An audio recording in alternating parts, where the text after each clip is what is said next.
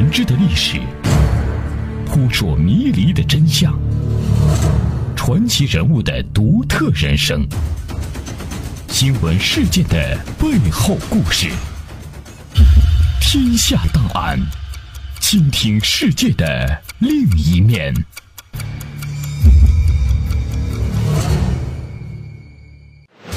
在新浪微博或微信公众号查找“小楼文化”，楼是楼房的楼，可以了解更多节目信息，与主持人互动交流。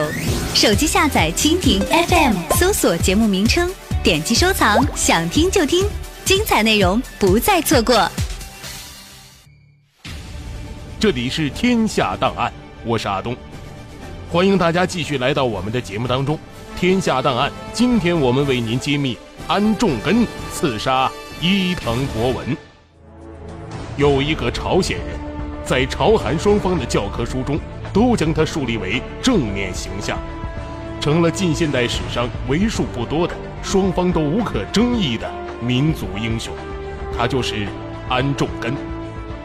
一九零九年十二月二十六日，在中国的哈尔滨东站，安重根一举击毙了时任日本枢密院议长、日本首任韩国统监。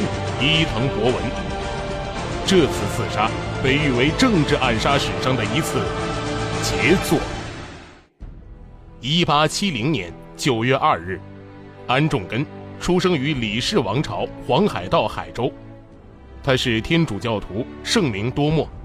六岁学习汉文，喜欢打猎，自幼有远大的抱负。他的父亲安泰勋曾经收留朝鲜独立运动人物金九。避过官兵的追捕。金九曾经是李承晚的竞争对手，最终被李承晚干掉。安重根的弟弟安明根也是一位独立运动家，曾经因为计划暗杀当时的朝鲜总督寺内正义而被捕。一八六八年，明治维新，日本开始全面学习西方先进技术，进行现代化改革。八年后。就依仗着军事势力，强迫朝鲜李氏王朝签订了第一个日韩不平等条约《江华岛条约》，迫使朝鲜向日本开放三处通商口岸。一八九五年的马关条约规定，清政府从朝鲜撤军，并承认朝鲜是自主独立国家，这也为日后日本独霸朝鲜奠定了基础。同年。日本又制造了乙未事变，弑杀明成皇后。一九零五年，在日俄战争中胜利的日本取得了东北亚霸主的地位，开始更加大胆地实施他们在朝鲜的野心。第二次日韩协约和第三次日韩协约的签订，使韩国相继丧失了财政、外交及行政、司法独立主权。一九零七年。大韩帝国军队解散，高宗被迫让位给纯宗，但是有国无君的韩国皇帝只能忍气吞声地听从日本统监的使唤。自己国家军队的解散，对于一个爱国将士来说，这是个莫大的打击。在得知这个消息之后，安重根决定去朝鲜人比较多的俄国滨海州首府海参崴，加入当地的朝鲜青年会。一九零八年，投身朝鲜的义兵运动，官至中将参谋，以俄国为基地，往返朝鲜，对日作战。转年，安重根率领一百多人返回朝鲜作战失败后，潜回了俄国的海参崴。在那儿，他和十一位同志一起断指明志，组成断指同盟会，各自截断左手的无名指。用带血的手指在太极旗上写下了“大韩独立”四个大字。同年秋天，安重根得知，日本枢密院议长伊藤博文将于十月在哈尔滨和俄国财政大臣格国夫佐夫会谈，商讨日俄在满洲的利益分配问题。得到这个消息，安重根非常高兴，马上和断指同盟会成员一起开始策划暗杀伊藤博文。十月二十一日，安重根提前五天到达哈尔滨，做了一些准备工作。二十六日凌晨，他检查了勃朗宁手枪，信奉天主教的他，还把八发子弹头都刻上了十字，祈求上帝保佑，并上了膛。然后他穿上黑色大衣，头戴着黑色鸭舌帽，把手枪揣在衣服里边的右兜里，打扮成日本人的模样。当天的哈尔滨火车站人流涌动，而哈尔滨1909年10月26日这一天却格外的冷清。街上，以往喧哗嘈杂的人群比往日少了不少，这空气中仿佛弥漫着一种令人窒息的压抑和紧张。车站的四周已经被身穿军装的日本兵层层把守，戒备相当森严。上午七点。安重根坐马车来到了哈尔滨站。这个时候，俄国和日本官兵正在忙着做欢迎准备，同时也加强了警备。戒备虽严，但是机敏的安重根还是随着日本的欢迎队伍进入了候车室。因为日本驻哈尔滨总领事当时告诉俄方，只对欧洲人、中国人查看通行证，日本人则一律放行。在俄国人眼里，安重根外貌装束太像日本人了，所以并没对他检查。安重根就这样混进了车站，在候车室里有个小卖店，他就坐在那儿静静地等候着时机。上午九点，伊藤博文乘坐的专列抵达哈尔滨火车站，当时在站台上有几个身着和服的日本女人正在恭恭敬敬地列队欢迎。附近还有一些来采访的记者，伊藤博文不断地向欢迎的人群挥手示意。同行的还有日本枢密院议长秘书关谷谷久刚，宫内大臣秘书关森太二郎、医师小山善，贵族院议员是田义文，南满铁道会社理事中川世公、田中清次郎，关东都督府参事官大内丑之助等数十人。专列抵达之后，俄国财政大臣科科夫切夫走进车内，和伊藤博文进行了大约二十五分钟的谈话，然后两个人走出了车厢，在站台上检阅俄国仪仗队。阅兵完毕之后，伊藤博文走向了日本人欢迎的队伍。此时，身穿着黑色大衣、头戴着黑色鸭舌帽的安重根从欢迎人群中冲出来。举起手枪向伊藤博文射击，老鬼子只来得及问了一句“什么人”，就跌倒在地。安重根的手枪里，八发子弹，发射了七发，其中三发打中了伊藤博文，另外四发分别打伤了日本驻哈尔滨总领事川上森太二郎和田中清四郎。安重根当场被俄国宪兵拘捕，当时他用俄语大喊“高利亚乌拉”。也就是朝鲜万岁。由于安重根使用的是高杀伤力的开花子弹，伊藤博文当天十点不治身亡。安重根刺杀伊藤博文后，被带到了火车站内的俄国宪兵派出所。简单审讯之后，日本就来要人了。在日本设在旅顺的关东都督府高等法院的法庭上，安重根大义凛然地宣称。我是为了具有四千年历史的祖国和两千万同胞，一举处决蹂躏朝鲜主权、扰乱东洋和平的奸贼。正因为如此，我的目的是正大光明的。我是作为一个国家的人民，尽了自己应尽的义务。在狱中，安重根还留下诗作：“丈夫处其世袭，其志。”大义，时造英雄兮，英雄造时。雄师天下兮，何日成业？东风渐寒兮，壮士亦烈。愤慨一去兮，必成目的；鼠窃伊藤兮，岂肯比命？其度至此兮，世事固然。同胞同胞兮。速成大业，万岁万岁兮！大韩独立，万岁万岁兮！大韩同胞。日本法院拒绝安重根的外国律师进行辩护，在一九一零年二月十日，判处安重根死刑。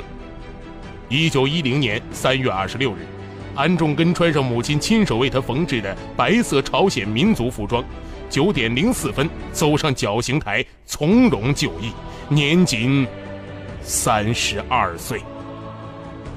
安重根的义举不但震惊了远东，也震惊了整个世界。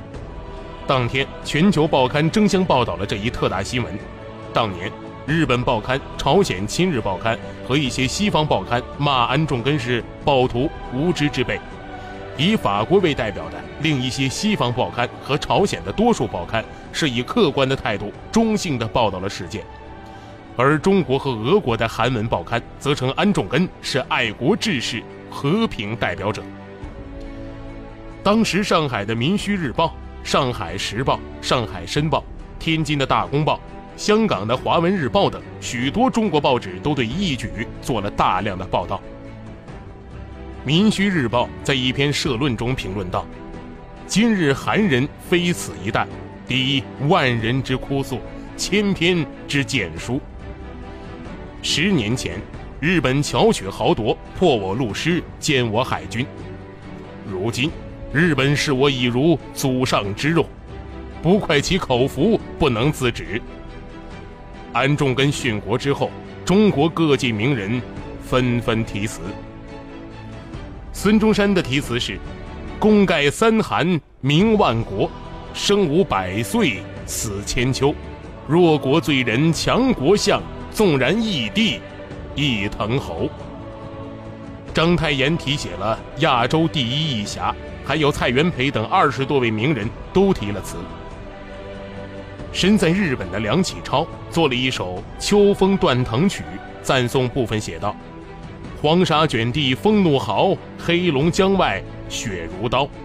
流血五步大士壁，狂笑一声山越高。”五四前后，中国各地纷纷演出了反映义举的戏剧。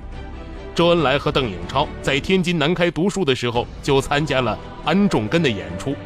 由邓颖超扮演安重根。二十世纪三十年代，田汉领导的南社剧团也演出过安重根刺伊藤。周恩来曾经说过，中日甲午战争后，中朝人民反对日本帝国主义侵略的斗争是在二十世纪初，安重根在哈尔滨刺杀伊藤博文开始的。蒋介石也于一九七二年为安重根义士纪念馆。题词写道：“忠烈千秋。”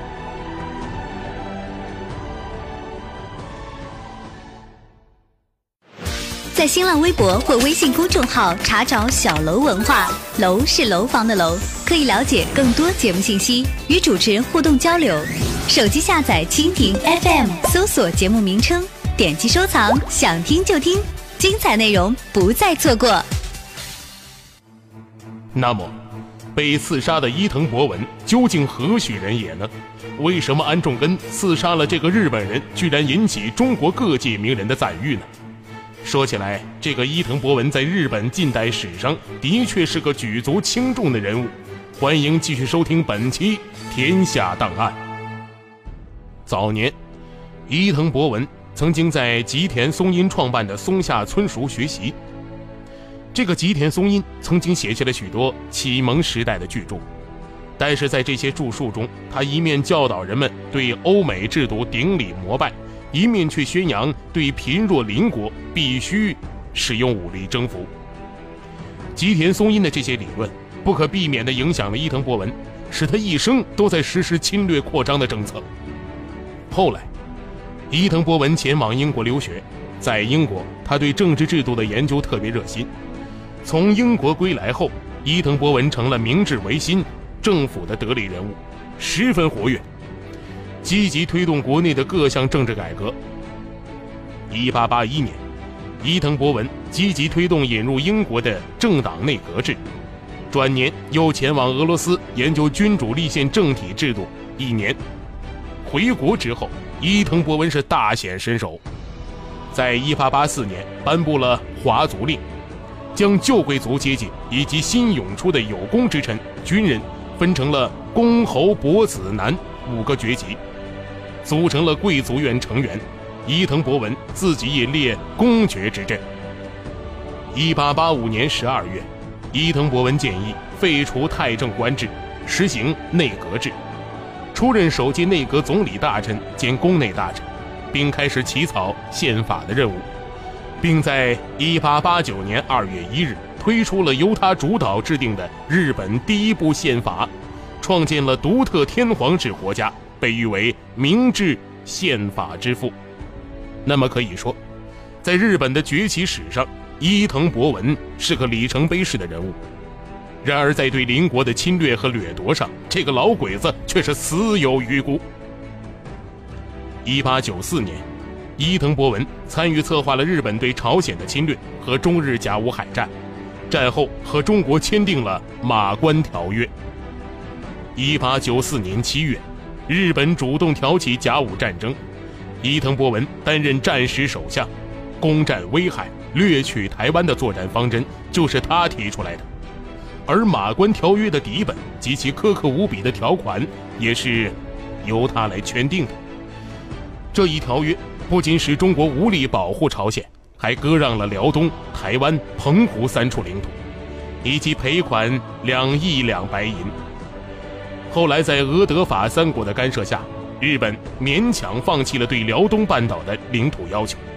却贪得无厌地向清政府勒索三千万两白银的所谓的赎辽费。甲午海战之后，日本有了相当大的实力，自认为可以把朝鲜一口吞下了。某天，一群日本人闯入朝鲜皇宫，杀了明成皇后，同时又用所谓的谈判手段强令明成皇修改若干条款。日本吞食朝鲜的大业。眼看着就要成功了。日本在甲午海战后吃得太肥了，这引起了俄国的强烈不满。日本人也知道，如果要吞下朝鲜，日俄之战是不可避免的。此前，俄国曾经联合法国和德国，逼迫日本把到嘴的辽东给吐了出来。伊藤博文等军国主义者一直是耿耿于怀，试图奇耻大辱。一九零四年。岛国日本决定和领土辽阔的俄国拼死一战，为了朝鲜这只肥羊，日俄在中国东北开战了。结果在西方巨额军费的支持下，日本战胜了俄国，黄种人战胜了白人。同甲午战争一样，日本战胜了，中国和朝鲜却陷入了万劫不复之地。一九零五年。日本在日本海海战获胜之后，伊藤博文被任命为第一任朝鲜统监。一九零七年，迫使朝鲜签订了第三次日朝协约，将朝鲜变为了日本的保护国。但是，伊藤博文本人是反对日朝合邦的。在一九零九年的革议中，他曾经公开表达反对立场，表示合并是长期的问题。这和许多参与日本对朝鲜政策参与者的想法并不相同。一九零九年十月，为了解决日俄争端，伊藤博文到中国东北和俄国财政总长谈判。他被安重根刺杀身亡后，主张日朝合并的一派成为日本对朝鲜政策的主导者。一九一零年八月二十二日。日本迫使朝鲜签订了日朝合并条约。同年十月一日，日本统监府改为总督府，开始了对朝鲜长达三十六年的全面殖民统治。此举引起了朝鲜人民的强烈不满和持续反抗。这里是天下档案，我是阿东，希望大家继续锁定频率，关注收听接下来更为精彩的节目内容。大千世界尽在耳边，天下档案下期再见。在新浪微博或微信公众号查找“小楼文化”，楼是楼房的楼，可以了解更多节目信息，与主持人互动交流。手机下载蜻蜓 FM，搜索节目名称，点击收藏，想听就听，精彩内容不再错过。